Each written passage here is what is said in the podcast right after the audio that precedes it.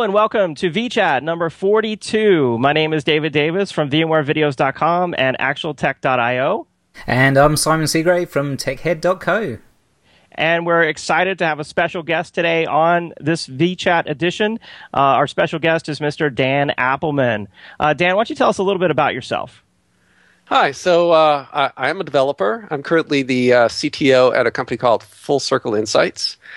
I started out uh, most of my career on uh, Microsoft Windows. So I was uh, a Windows platform developer back in the Visual Basic days, C Sharp, uh, Visual Basic.net, uh, component vendor, the whole works.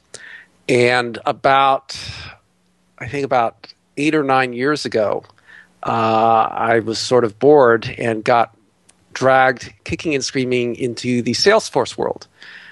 so now I'm doing the same kinds of things I used to do in the Windows world writing books, speaking courses, and so on, except I'm doing it in the, on the Salesforce platform.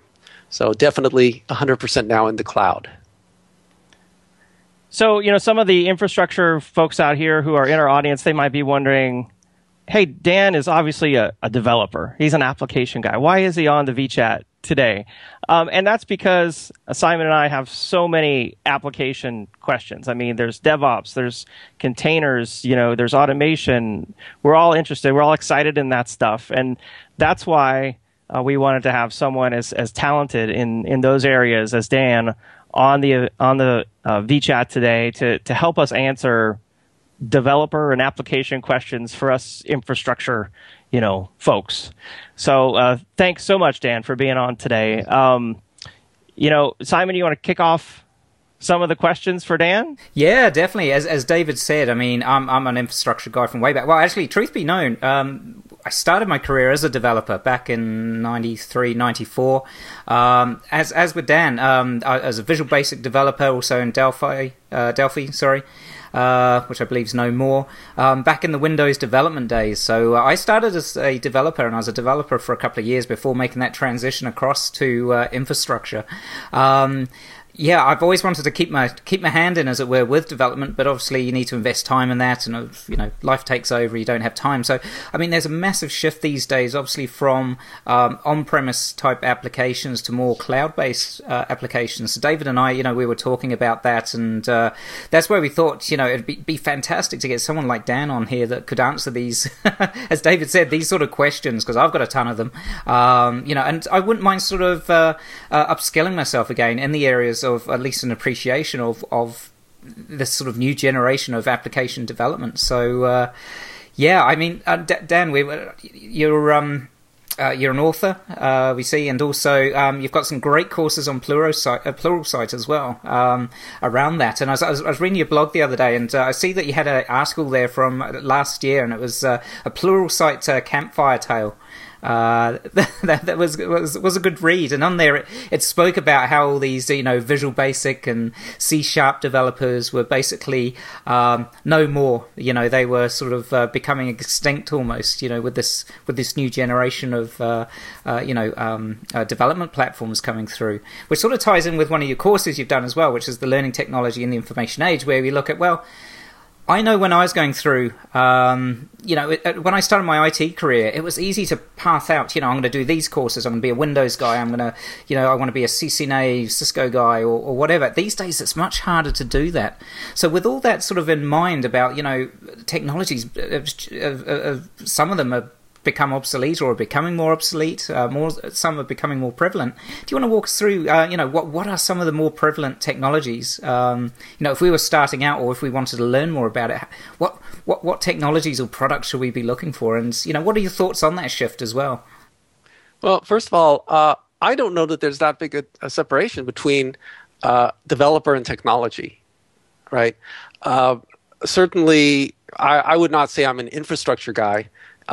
Nevertheless, I've been building my own machines since early days, and and uh, even now, uh, I recently uh, launched a website, a uh, uh, Salesforce specific custom search. So it's called searchtheforce.com because it was, you know, Google was just too broad a range. You wanted to look for something related to the Salesforce platform, and you'd get uh, things that were completely irrelevant. So uh, I've been a big fan of Google Custom Search. I built a Google Custom Search engine, and uh, the way I deployed it was by creating an Ubuntu server, again on the cloud, EC2 instance, and using uh, the AWS infrastructure.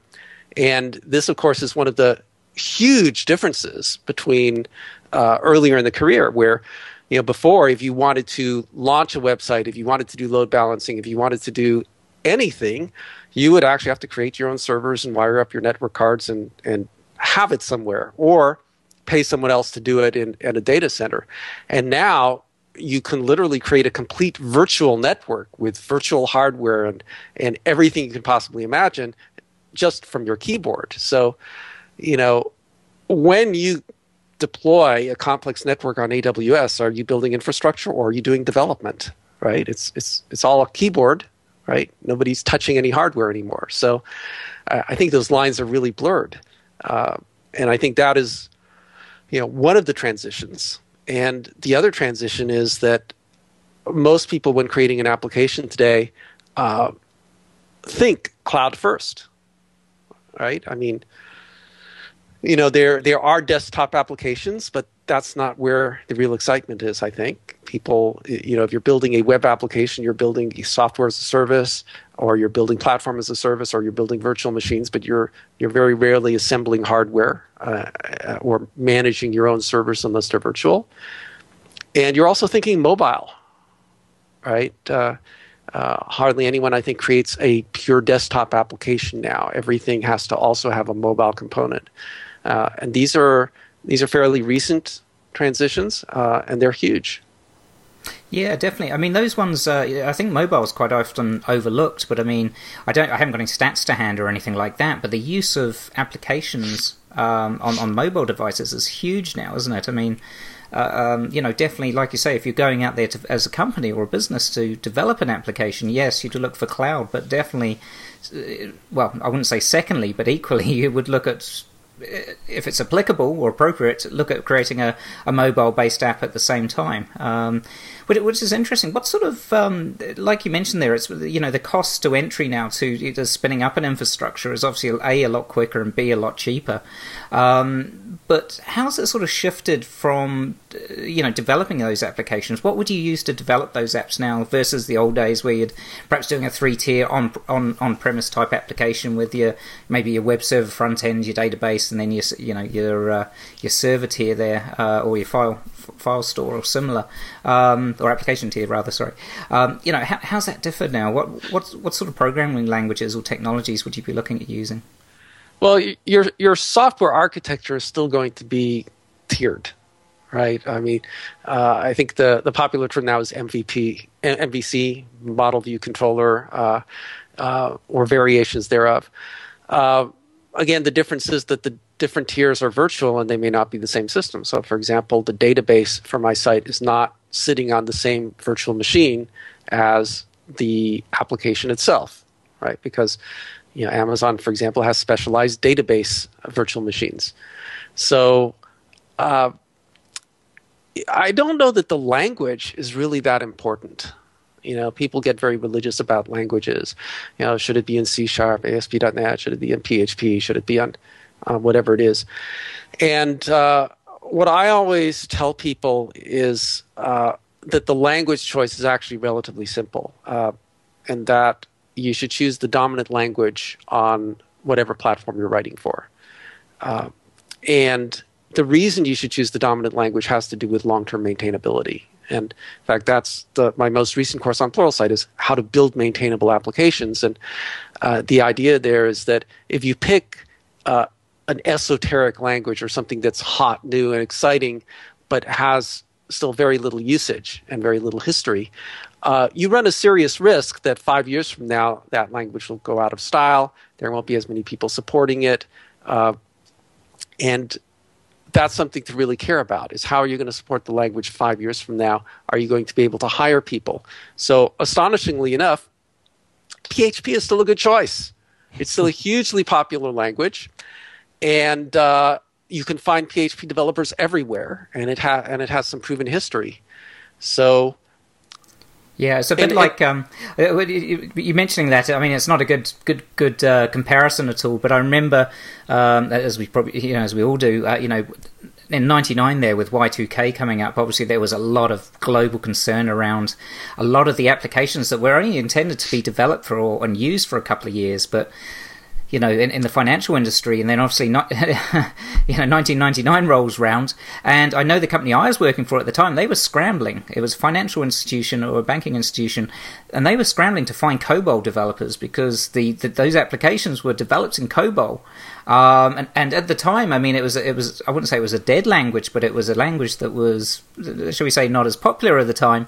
Um, and so, trying to get your hands on a competent uh, a COBOL developer to go in there and check all your code was actually quite hard. I mean, fantastic if you're a COBOL developer, you just name your price obviously at the time, but uh, yeah, it just just shows you know. I mean, COBOL is definitely isn't an obscure language at all. That's why it wasn't a good example. But uh, it just shows, you know, you could fall into a same trap. Um, software always lasts longer than you expect. right. And and and we all live with that. It's like I wrote that as a prototype. I wrote it years ago. It's like why does it come back and haunt me or or haunt someone else? And one of the things that developers sometimes fall into is, you know, they'll see, oh, here's great new language X, and I'm more efficient in it. Say how much more efficient I'm 20% faster, and say, wow, if I can write code 20% faster, that's really exciting. Uh, actually, it's not, because the code part of your application, if you think about your whole application lifecycle cost, your code part's 10%. So, you know, if you save 20%, then it's like, okay, you've cut 2% off your lifecycle costs. If the consequence of that savings is an increase in 20% on your maintenance costs, and maintenance is half the lifecycle cost, you've made a terrible deal. So, uh, it's really important to choose languages based on your expectation of being able to find people and support it five years, ten years from now. Uh, and I know that's a little bit surprising to some people, but uh, you know that that's uh, not only theoretically correct, but long, hard experience. Yeah, that's a great point. I mean, and if you had to pay the the guy to write that code double what you could have paid a PHP developer to write the same code, uh, exactly. There, there, goes your your uh, increased in in efficiency. Exactly right. Exactly right. Yeah, great points. Um, so I mean, for for people who were just getting started in coding, um, you know, they want to do some some automation in their infrastructure, or maybe write some some basic applications. What what do you tell people? Well, uh, infrastructure is, is a very broad term. So the first thing I would look at is which piece of infrastructure are you choosing. So I know. Um, you know, a lot of people are very excited about, uh, you know, the Cisco networking world and so on, and and that's an exciting world. You know, if you're going to be working for a large corporation or for a data center, uh, of which there are fewer doing that. Uh, so the first thing I would say is if you are uh, taking the infrastructure IT path, uh, learn AWS, learn Azure, learn uh, Google Compute Engine, learn how to manage them, learn how to script them and control them and secure them. Uh, that's where everybody is. That's where the excitement, the demand is. Uh, Salesforce, the reason I'm in the Salesforce world, and a lot of people are saying Salesforce, that's just an application. And uh, in fact, Salesforce is a platform now. And that's one of the uh, one of the big stories in the cloud world, I think, over the past uh, uh five or six years is how Salesforce has turned from this CRM application, and that's not very exciting other unless you're a salesperson, to a real software development platform, which means that there's there are people managing it and there are people programming against it and and a lot of people. And the reason it's exciting is because the people who use Salesforce are large companies medium and large companies who have lots of money.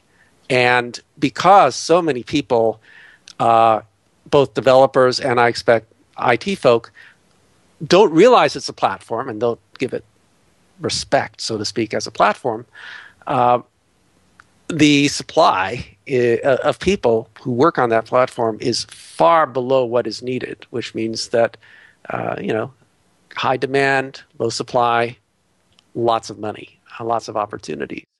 So Dan, uh, one of the things I've noticed, you know, talking about Salesforce and the Salesforce cloud, like you said, it's a lot more than a CRM. I mean, I've seen um, VMware's um, partner system. If you're a VMware partner, you log in and it's it's going to force.com. Um, I've seen my local Ma and Pa cable company now when I log into billing, it goes to force.com.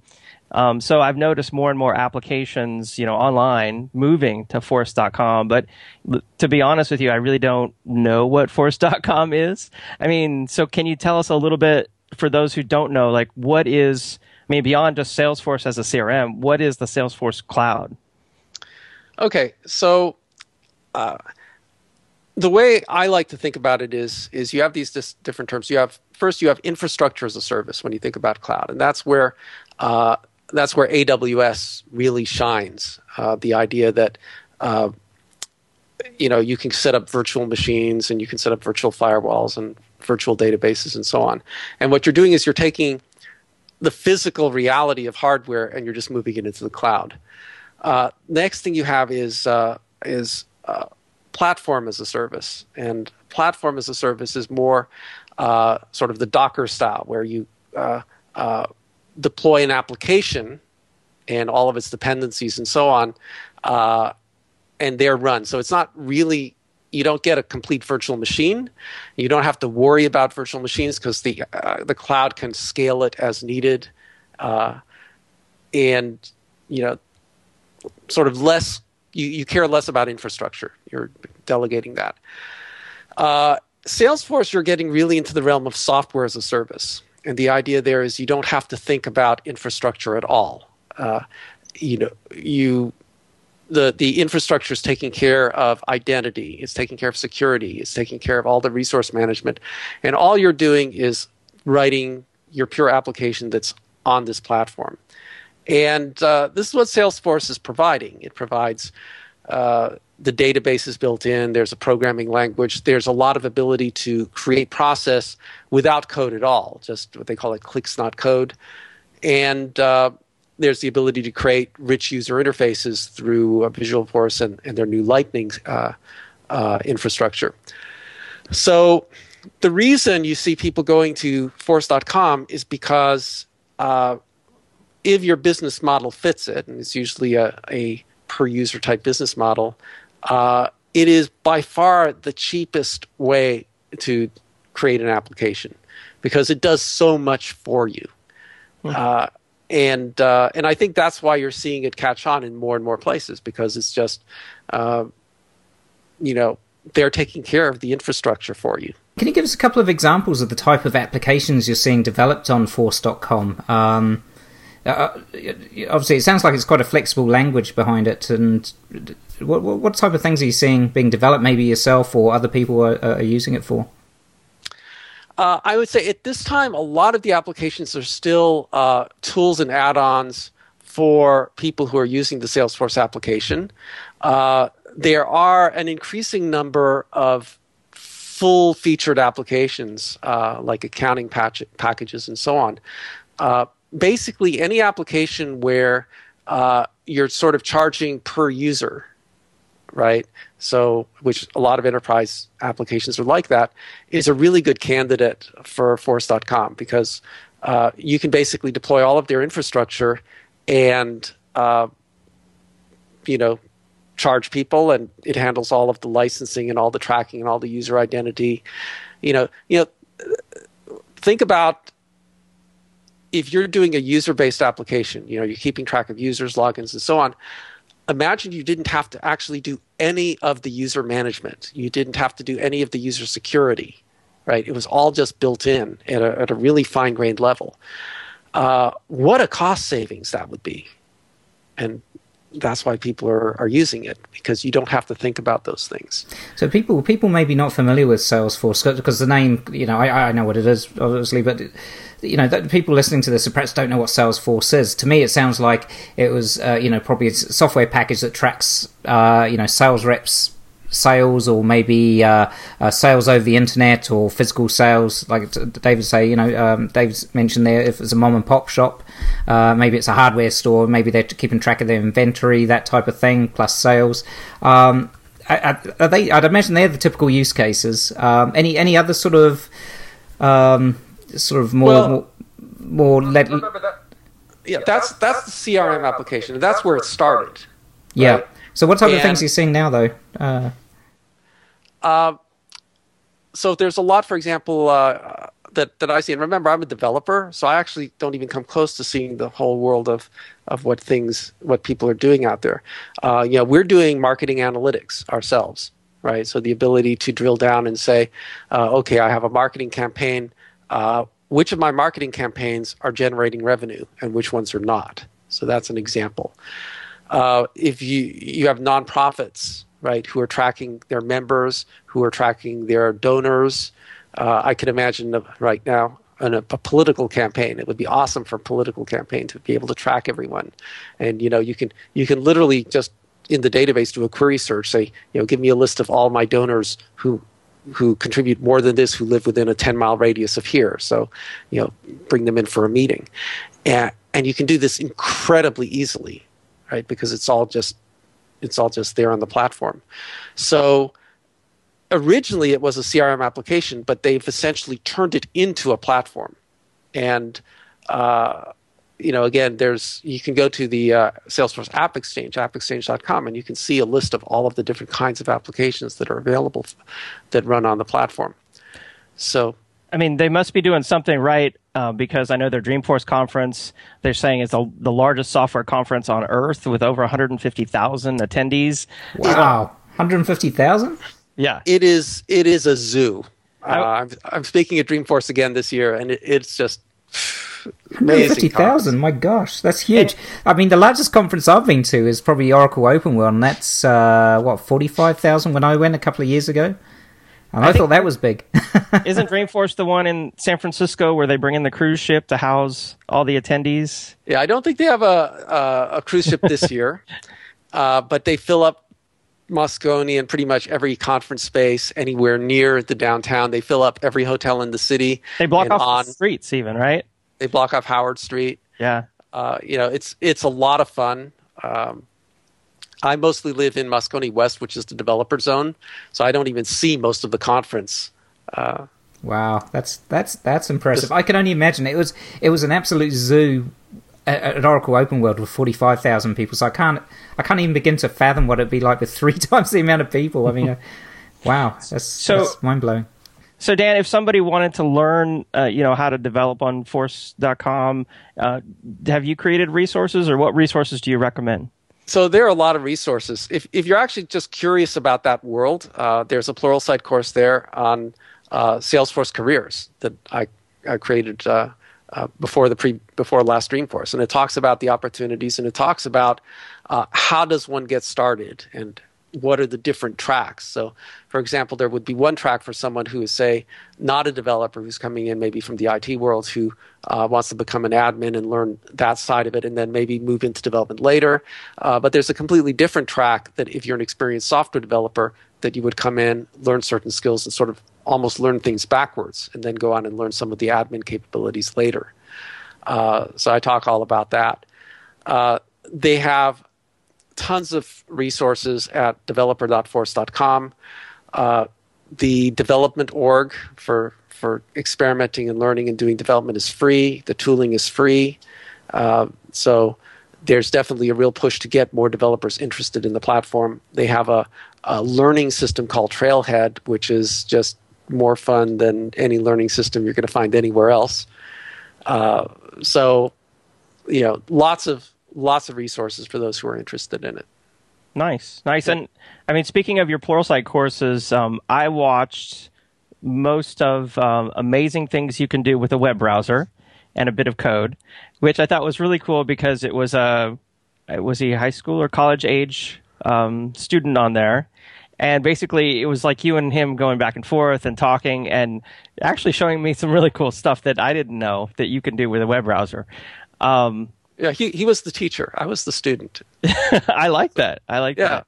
And I mean, from you know, I've got a couple boys, and I want to teach them how to code. So I was like really interested in all the things that this young man, you know, was able to kind of teach you. Uh, it was really cool. Um, but you've got a lot of other cool courses. You know, like do you want to be an so you want to be an entrepreneur? Career and survival strategies for software developers. I'm interested in this the dark side of technology careers. It, it reminds me of Star Wars uh, and the future of technology careers. Um, do you want to talk a little bit about you know any of those courses? Uh, yeah, I mean, it's actually funny. So uh, a lot of my courses are in the career space, and when I became a, a Pluralsight author, first I did a Salesforce course because that's sort of what they recruited me to do. Uh, and after that, I said, you know, I want to do something that's sort of more broad that can help people in general. And I proposed this course, career and strategy, uh, career and survival strategies for software developers. And they sort of looked at me, and say, "Oh, we've never done anything like that before, but said, okay, well, experiment, we'll try it. Uh, and it was incredibly successful. I mean, people loved it because, you know, as developers, and I'm sure this is true for infrastructure uh, people as well, uh, we so focus on tech and we talk to each other about tech and it's all tech, tech, tech, tech that sometimes we sort of forget we're human beings, right? And we have career concerns and, you know, especially now with the rapid pace of, uh, of technology change, uh, there's fear. It's like, how am I going to catch up? How am I going to keep up? How am I going to learn what I need to learn? Uh, you know, uh, you know these these people coming out of school who have the latest technology and and they know things I don't know. How am I going to keep my job? You know, because they make less than me. So this is universal, right? Uh, I would speak at conferences uh, uh, back when I was doing the Microsoft conferences, and I gradually noticed this shift where at the beginning, people were there because they were really excited about learning and having fun. And towards the end of my time in the Microsoft conference world, I really got the sense that people were there out of sheer terror. It's like, it's like, I, I, have to learn this latest, greatest stuff, or I'm going to be in trouble. When uh, it turns out that you actually don't want to be learning the latest and greatest stuff. I talk about this in in in the course on learning technology in the information age. Uh, learning the bleeding edge stuff, learning the leading stuff is incredibly inefficient. It's a waste of time because you know you're struggling when there aren't books out yet. There isn't a lot of information out there yet. Uh, it's so much better to wait, you know, six months or a year when all the resources are there, all the people who who struggled with the new material have digested it and and sort of put it out in a more easily to understand manner. There are already hundreds of thousands of questions out on on uh, Stack Overflow and on the forums and so on. It's so much easier to learn if you wait six months. So uh, the only people who should be experimenting and learning the very latest and newest stuff are the people who are focused on training and writing books and, and doing that. Everybody else can wait. Uh, and that's just a pure, in terms of efficient use of your time. And, you know, it's radical to say that, but, you know, do yourself a favor. Don't learn the newest stuff. Uh, it's, you know, and you say, oh, well, the companies need it. No, the companies don't, right? Enterprises, they move slowly. You know, you come in and say, I want to adopt this late, this new thing. Say, well, what we have is working. Why would we want to adopt that? But it's exciting to see. Well, what we have is working. That's going to cost money. You know, have you checked it out? Is it secure? Is it proven? You know, so they'll discuss it and debate it and and budget for it, and a year later, you're going to deploy it. So, what's the rush, right? Definitely. And, and uh, just wondering, Dan, what um, in the context of that, what sort of are you see? Have you seen any shifts over perhaps like the last decade or so? Obviously, you know, as technology. At least my perception is it seems to get faster and faster, and you seem to be able to keep up with it less and less as time goes on. Um, there's more to digest and learn. Um, uh, have you seen any sort of shifts at all, maybe in the last few years? I mean, with the advent of firstly, you know, going from uh, client server architecture through to virtualization, now through to sort of cloud, whether it be public, hybrid, or or private. Uh, has that had any impact? Do you think? The the big it, it's had an impact, but not what you're thinking. So, you know, I believe, and I'm a, I'm absolutely convinced of this, that we are going through uh, something that is roughly equivalent to the Industrial Revolution. Uh, and I know people, you know, people say that all the time. It's revolution, information revolution, and so on. But people don't necessarily think about what that really means. And the way I describe it is that there are are two fundamental core changes to the world, right? Things that have never existed before. Uh, and the first one is uh, that knowledge has become devalued, right? We are not a knowledge society, right? Uh, the whole concept of gaining knowledge is obsolete because knowledge is free, right? Everything, this is the first time in all human history that pretty much all knowledge, all human knowledge, anything you ever want to know is there instantly at no cost. So that is a fundamental shift in the human condition. And the consequences of it uh, we're only beginning to understand. Uh, and the other big shift is that it is now possible, again, for the first time in human history, for anyone to communicate with and engage in commerce with anyone else on the planet for no cost. Again, right? We can do things like this. So, what are the consequences of these things? Right? And we're beginning to see what those consequences are. Uh, and we're only at the beginning of this transition. One of the big ones has to do with the field of education, which is well, if knowledge is free, how do where's the value, right? Uh, and I would argue that the value is skills, right? Knowledge itself, knowing something, has no value. Being able to take knowledge and do something with it is valuable. So if your education is focused on learning things, no good. If your focus, education is focused on doing things, taking that knowledge and actually gaining real skills that you can accomplish something with that knowledge, then you have a future, right? Skills win. In terms of the communication and commerce side, that that's a little bit tricky, right? Um, I think we're still figuring that one out. One is, uh, I think, potentially an increase in entrepreneurship, right? Uh, I know more people who are making money on the side or doing little gigs, right? You know, when anybody can literally in minutes start selling something on the internet to the whole world, that's staggering, right? Um, there was a little uh, sports store uh, near here uh, that they were selling sporting goods, and it was a little store. And, and I went in and say, "Well, how are you doing?" Say, "We're doing fine." Say, "You know, eighty percent of our business is online." Yeah, they had a storefront, but that's not where their business was. They were shipping sporting goods all over the world. Right. So this is this is huge, right? This is this is the big change, and you know, I think here in the U.S. we're beginning to see another interesting consequence of it, which is why why has our political system gone insane? right? And uh, you know, you're in Britain, Simon, and I think you would agree. you you've had your own forms of, of yeah, yeah, yeah, right. And arguably, one of the reasons is that uh, the internet, right, where where we all spend so much of our time, uh, what gets surfaced? Well, what gets surfaced more than anything else is, are things that attract clicks right? Because it's advertising. What attracts clicks? Uh, extremist views, extremist headlines attract clicks. So what you see is a surfacing, uh, basically, moderation vanishes because nobody clicks on it. So you see a surfacing in a world, our perceived world, world becomes more and more us against them, left, right, extremists of different kinds, uh, a world of conflict, because that's what sells clicks. So we're beginning to see that. And it, you know, when I look, people say, "Well, why, why have things become so extreme everywhere?" Uh, one could arguably say because that's what we're seeing. That's how we. That's the world that we now live in. It's all extreme because that's what sells clicks. Well, the other thing is as well in the media, uh, you know, you've got a lot more different media streams to choose from now.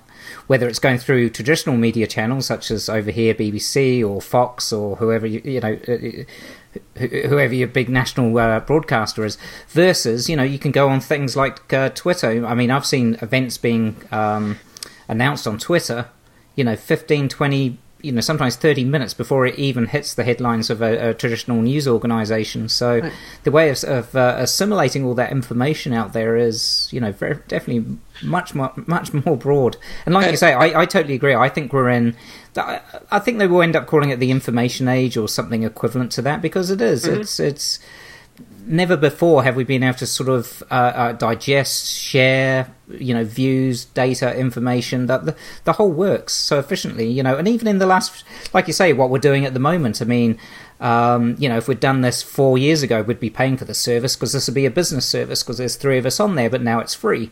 Um, you know, I'm I'm a remote worker. I work in a little town of five thousand people, but I work for a, a, a global um, uh, IT company um, mm-hmm. for a US team that's you know thousands and thousands of miles away, um, and we've got lots of little shops here. And I often think, you know, how do they survive, type of thing. And at the moment, they haven't made that that mind shift yet. I mean, if I had a, if I was a store owner, I would literally be depending on what I was selling, obviously, but I would actually be relying on a uh, uh, online presence to se- sell the majority of my stuff and you know generate the most the majority of my income, but still have a storefront on you know in, in the little yeah. town here. Uh, if I had a storefront, I'd put up a Pokestop or a lure. Yes. right. Exactly. And that's just happened in the past week, right? Two weeks now that that's that craziness has been going on. hey, well, yeah. I've got to ask the question. I've got to ask the question in that case. Who's who's who's given Pokemon uh, Go a try yet? I have. Yep. Uh, I'm sorry. You know, guilty. I have not. I have not. Uh, uh, there's so much noise that uh, a lot of the focus, a lot of my focus, is on triage, right? Uh, because we have such a flood of information, such a flood of apps, such a flood of everything that you know, for everything that comes up, it's sort of okay. Is this worth X amount of my time? Because I have a lot of things that I, I need to be doing. So, uh, and that has not reached the threshold yet, but I know about it. yeah, I mean, I think I, I, mean, another thing that this um, this global free knowledge brings to mind, and this sort of on-demand access to everything, is you know the pressure that it puts on IT people. Where you know instead of spending millions in the data center on traditional applications and infrastructure, I mean, you could have the janitor walk in there and say, you know, hey, why don't you put this on Force.com? You know, I heard you could save a ton of money doing that. And so, you know, traditional IT people have to continue, you know, improving their skills and and trying to keep pace and, and making you know the smarter choice smart choices you know for the business. And so when you mention triage I'm, I'm sure you get a lot of questions kind of like we have here where people are like hey what about this hot new development language? What about this you know thing over here? Why don't we do that?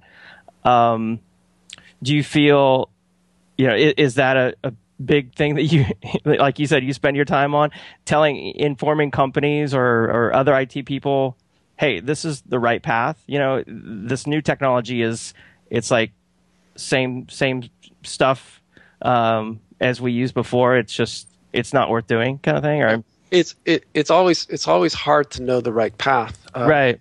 You know, I, I remember I was uh, I did a radio interview once, and uh, the guy had been doing radio for many years, and we started talking. He said, you know, I'm, he said I'm terrified. You know, uh, I studied to do this, and uh, you know my station has all this expensive equipment, and I know that a high school student on his PC uh, or her PC uh, can do exactly the same thing at basically for free.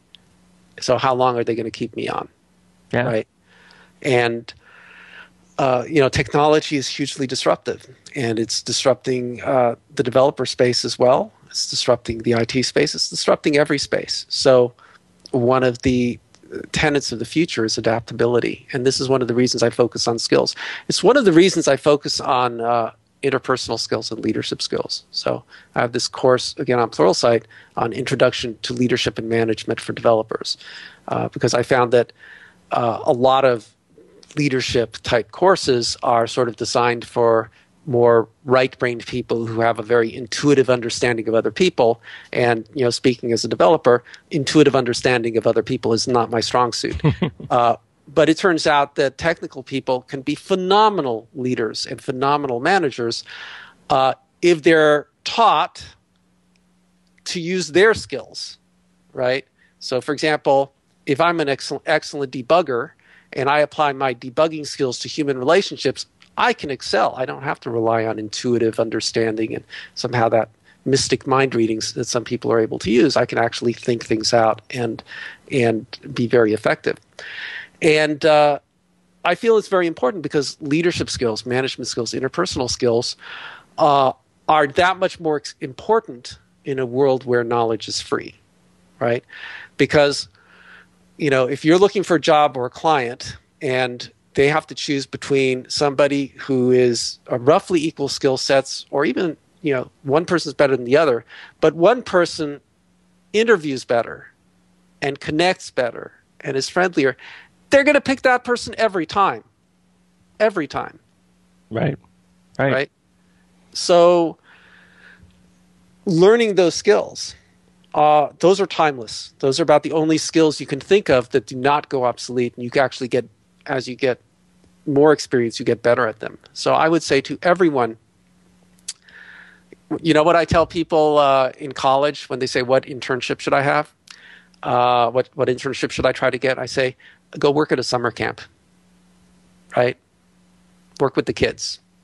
Best leadership training in the world because they're, you know, instantly transparent. Right? If you do something wrong, you know it. Right? They're not hiding. They're not sulking. You can tell you did something wrong, so you can refine those leadership skills, those management skills. Um, you know, yeah, I think that's great advice. I mean, instead of learning the hot new programming language um, and and having more and more acronyms on your resume, you know, learn something that is never goes out of style, and you know, you can connect with people, you can you can speak, you can lead, uh, and and and manage and uh, yep. manage people with those hot new skills if need be. But yeah, learn learn learn a language, learn a foreign language. Yeah, yeah. which is always know? useful. I, I, I totally agree with you, Dan. I mean, I think you know both David and I, and you know we've got got little ones here. You know, my advice would be is literally, you know, be good at communication. Learn to get on with people, irrelevant mm-hmm. how awkward they can be. Just learn how mm-hmm. to get on with people, communicate, um, be adaptive, as you mentioned there. I mean, like you say, information is is everywhere. It's easily you know obtained. So f- for that, you need to you need to prove and show that you've got skills to actually know a know where to look for that information, and b once you get that information, know how to assimilate it and apply it in a clear, methodical manner to whatever you've been tasked with or, or what you want to achieve. I think if you do those things, it's it's you know you can you know you can turn your hand to anything. I mean, my background, like I say, I started off uh, straight out of university with a degree in psychology and English, and I, I, I came out as a, as a programmer. Um, yep. Never looked back, you know, and then I've moved to infrastructure and never looked back. So, you know, it really, yeah, it, it's, it's, it's what it comes down to. I mean, a, a, lot of the skills I learned. I mean, I, I, I had a lot of sort of part time jobs going through university and high school, and that's where I learned a lot of uh, interpersonal communication skills, and they're the ones that still carry me through and see me right now, and you know, knowing how to get on with people and uh, and what have you. And then, you know, when you're at uni, you're doing that. I mean, the skills I can't remember. I'll be honest with you, I can't remember half the stuff I learned there. But what the skills I still carry through are, are how to how to look for information, how to get that information, gather it, and then sort of uh, put it into some sort of format that's uh, easily digestible to myself or others. Uh, you know, they're, they're, they're the core skills. I totally agree with you. When I when I got my computer science degree, uh, one of the courses was a, a, writing class, writing 39, and I asked at the time, say, I, so I, I don't really mind, I enjoy writing, but why am I being required to have a pass a writing class? it was a tough writing class to get a CS degree. Uh, probably the single most useful course I took in college. I mean, you know, all those books I've written now, I'm writing plural Pluralsight courses. I write them all you know, I don't do it off the cuff. Yeah, I write them, by script them, uh, so that I am able to get everything I want in there and get it express it the way I want. So uh, who would have known? right? Yeah. Funny, funny it's where like, you end up. yeah. Yeah, and I think uh, that's a great point. I mean, Pluralsight um, people think of it as you know developer training or IT pro training or or creative training, but there's so many good business courses on there, like you know your course on entrepreneurship or communication or career. I've seen presentation courses on there. Yep. yep. I, t- I took a course on time management, you know, on Pluralsight, which was only 45 minutes long. I thought, hey, that's a you know good time management course. Um, so yeah, I think that's a, a great point, um, I guess, to wrap up this VChat on is you know adapt, keeping your skills adaptive and, and fresh, and and checking out some of your courses from Pluralsight. And and and try to have fun. Absolutely. You know, we, we, get we get we get lost in the stress of the technology change and so on. If you're not having fun, uh, what's the point? That's right. right. It's it, it's one of the reasons I really switched to Salesforce. It's fun. You know, it's like they've got great community, great people, great technology. Uh, you go to Dreamforce and it's just a blast, you know, because people are there and they're really enjoying themselves. And uh, who knows how long that will last, right? Because everything changes. But right now are the good times. No, awesome. That's always good. And the top top tip earlier there as well. Anyone listening to this that's uh, either an existing developer or just starting out or wanting to change careers as a developer, definitely check out. Um, looking at becoming a uh, Salesforce developer sounds like it's very uh, very lucrative potentially, and also uh, a lot of work there as well. So, what actually, a question for you: Is it still Apex, is Apex the language Apex is the native language yep. for Salesforce. Yes. So, yeah, anyone listening to this, definitely you know check out Dan's courses there and yeah. uh, get yourself an and Apex you can, book. You can, you can go to advancedapex.com and I, I have a book there on advanced Apex programming. Perfect. There we go. Awesome. Awesome. Well, thanks so much for being on with us today, Dan. Thank you for inviting me. This has been a lot of fun. Good. Good. Thanks, Simon, and thanks everyone for joining us. Thanks, Bye-bye. guys.